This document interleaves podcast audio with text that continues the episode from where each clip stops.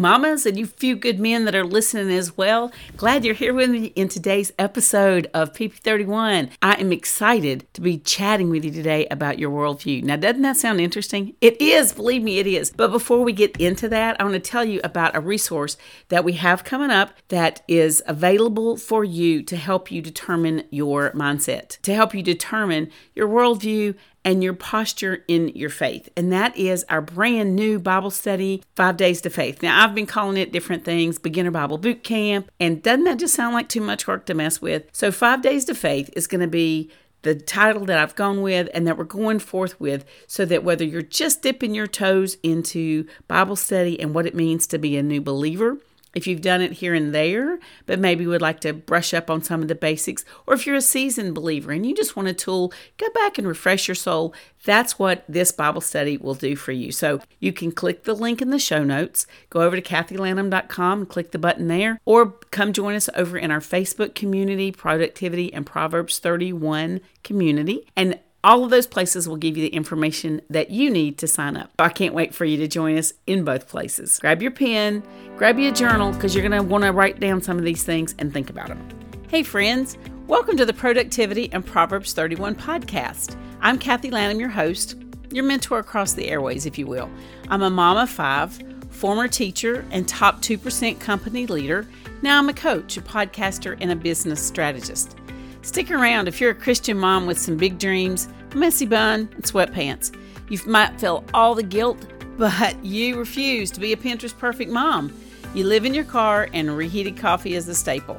If chaos is usually rampant and you'd like some practical tips on how to grow a business, grow in your faith, and get some control with an occasional date night thrown in as a bonus, hang around.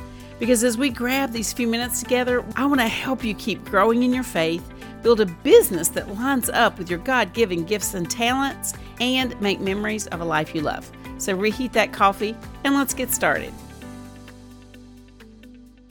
Okay, so the topic that we're diving into today is what is a worldview and what does it matter? And the reason that the Lord has laid this one on my heart to talk about more than once is over the past several weeks, I've come into contact with moms and their mothers in and we've had different conversations and it just was blaringly obvious that it's their worldview that was swaying the way that they were thinking and why they were at odds with one another and why there was a difference of opinion. So let's just chat about worldview and let's define it first off. So we're going to def- talk about why does it matter as your second thing and then what does the bible say? How do you develop a christian worldview? And actually I'm going to do this in two parts because I think it is that important. And I think it is a subject that we don't hear discussed very much and that we don't talk about very much. So I'm going to give it two two episodes so that we can really dive into it, do a deep dive and come up with some answers that will solidify us in our faith. If you're not solid in what you believe, if you're brand new, then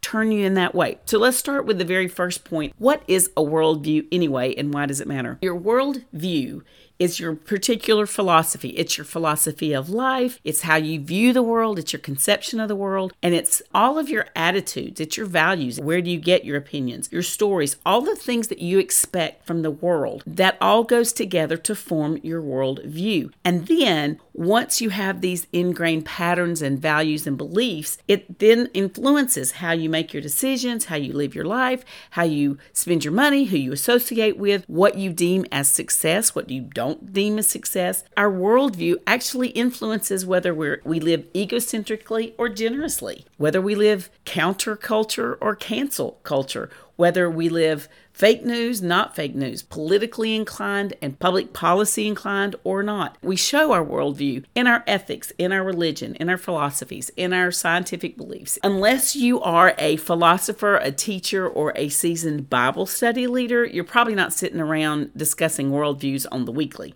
the time that it does come up and we do discuss it is when we're in a committed Bible study group or an accountability group or we're discussing our faith with other believers. But it's crucial in the life of a growing Christian. Most of the time, we don't even think about it. It's just the way it is. It's just the way we've done things. It's just the way we were raised. But so important in raising up the next generation of believers in equipping our kids and even ourselves to stand in our faith. We are told in God's Word that we are not supposed to have everything go our way and everything be easy, but we're to expect suffering, trials, tribulations. That's supposed to be our norm. But unfortunately, here in America, we have gotten into the idea of maybe easy believism. We don't want any of the suffering that comes along with being true Christians, that we're fine looking like the rest of the culture, but we aren't called to do that. We're called to be set apart. We're called to be the church. We're called to be the ecclesia, the called out ones. And developing our worldview is one of the ways that we do that. Now, I see this the most. The folks that seem to have a really good handle on this and the need for a solid worldview, the need for Jesus, the need for his truth and only his truth are those folks who were not raised in a Christian home. They've become a Christian and they now want to be the best version of themselves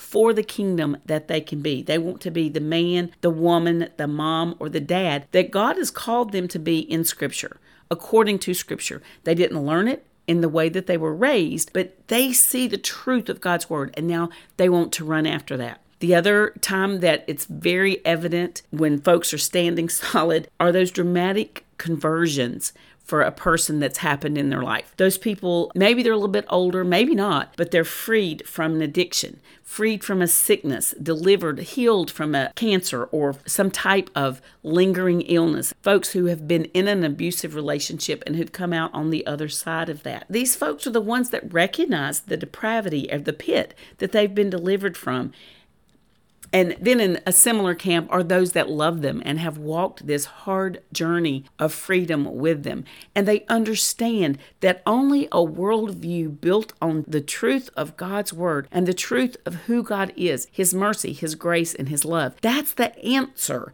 And they see that very clearly because it's an experience that they have had and they are now living out. The third group that I think do come around and find that really looking at your worldview is important. Those of us who were raised in a Christian home and then maybe became very nominal in that faith or maybe even derisive. We've lived a life that's just been solely me centered, but now you have kids or now you've gotten that hard medical diagnosis or your child has it or you you're the mom or the dad of a special needs child and you're seeking answers. You've had the miscarriage. You've got children in heaven. You, your marriage is falling apart. You're facing times that have tried you and pulled you to the end and you realize you cannot leave eternity or even tomorrow up to chance or circumstance. Your world view is the value system that you have. It's your philosophy. It's your training that affects and influences how you look at everything in your life. That's why it matters. So, point two is why does your worldview even matter? Because it shapes everything you do. It how you look at everything, how you act, how you interact with others, how you perceive the world around you, whether you're praying, speaking out to the universe for things to be manifested to you, or you're humbly asking the creator of the universe to bless you. Your worldview exposes and develops your character. Your worldview determines how you behave, how you act, how you react, how you react to situations, how you react to correction and training, how you live. Your worldview gives you your baseline for making decisions whether these are small decisions that we would say on the day to day or the really big decisions. So, your baseline for how you make decisions is based on what your worldview is. Your worldview is also the plumb line in your opinions. Are you living based on the fact that there that there is absolute truth, there's absolute rights, and there are absolute wrongs, or do you happen to live by the philosophy that no, there's not an absolute truth? It's how it affects me and how I feel and what I want in the moment. Your worldview is also going to guide you in how you raise your family,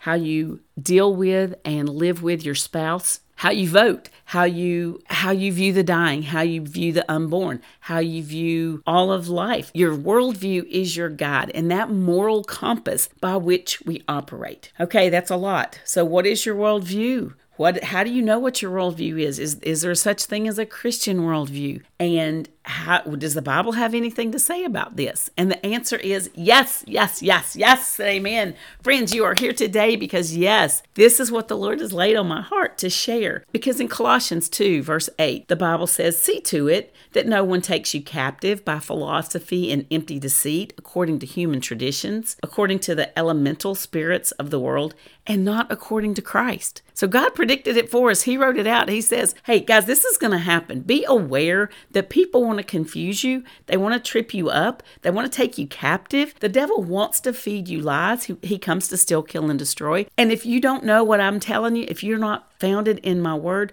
you're to that's exactly what's to happen. So that's Colossians 2 8. And then again it says, See to it that no one takes you captive by philosophy and empty deceit, according to human tradition and according to the elemental spirits of the world and not according to Christ. Of course, if you need the little Bible verse that is for me a plumb line, that tells you yes that absolutely we can trust the word it's what does he say about himself and in 2 timothy chapter 3 verses 16 and 17 the bible says about itself all scripture is god breathed it's useful for teaching for rebuking for correcting for training in righteousness so that the servant of god which hopefully here today you are the servant of god may be thoroughly equipped for every good work. God has a work for us. He has a worldview. He is creator, He's the sustainer. And of course, that's my worldview. And He wants us to live in a way that reflects Him to a lost and dying world. So then that's going to bring the question about well, how do you do it? How do you develop your worldview? And I'll give you six six points here.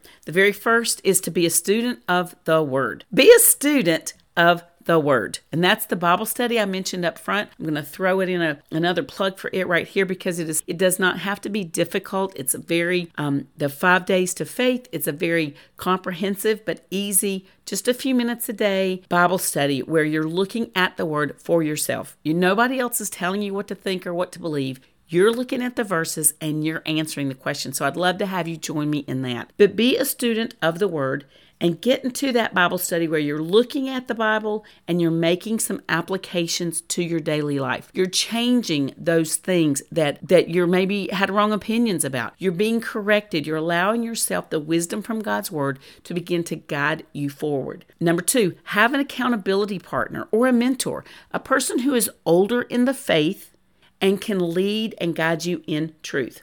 And number 3, attend a Bible teaching church. Now, whether it's online or we're still in the pandemic or it's an in person Bible study, find one that is teaching the Word and teaching the Word as the primary resource for all of life. And then, number four, use your God given spiritual gifts and talents to begin to serve the body and the world. It's going to increase your service and it's going to increase your reach. And it's when we see and meet the needs of others that God can grow our gifts and He can enable us to then live and serve and grow more. Number five, read and listen to podcasts, to books written by godly people. Question, learn, intentionally decide to grow yourself. Because when you do that, when you grow in your worldview and you develop your faith and you develop that platform of truth from which you're going to operate, then you're going to be able to turn and teach that to your kids. Not just to don't do this because I said don't do this. You're going to be able to reason. Come reason with me, the scripture says. And then the last part is so that then we can always evangelize. We can be ready and prepared to give an answer to everyone who asks you to give a reason for the hope that you have within you. And we're to do this with gentleness and respect. And that's from 1 Peter chapter 3 verse 15. We are told that we are to share this good news. We're to share our faith. We are not to be candles hidden under a bushel, because that light doesn't it doesn't see anybody we're not to be salt less we're to be salt and light in this world and that's why our worldview is important we're called to be servants of the Most High King. We're called to make a difference, to not be a part of the world, but to be transformed by the renewing of our minds so that when those around us are hopeless, when they have no hope, They know they can ask us for prayer. They can turn and ask us to give us why is it that we believe differently? What is it that we believe? What is that hope that we have?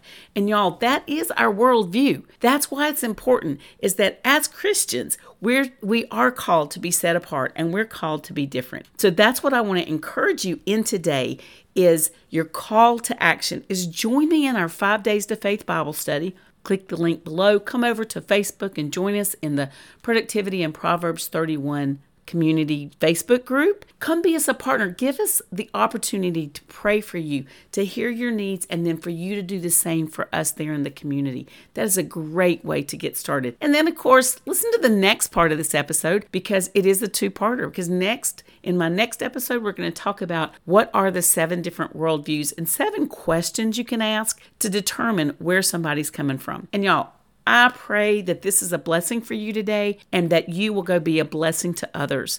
Because when you are a blessing to others, you can't help but be blessed yourself. Till next time, take care.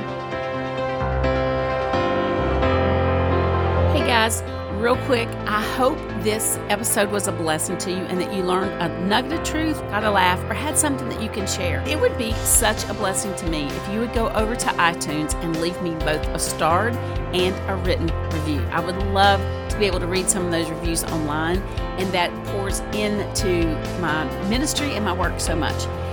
In addition, if you want some of our free things, that's found over at kathylanham.com. I'd love to connect on social media. DM me at, at Kathy Lanham. That's my handle over on Instagram. So until next time, go be a blessing to others because when you're a blessing to others, you can't help but be blessed yourself. Take care.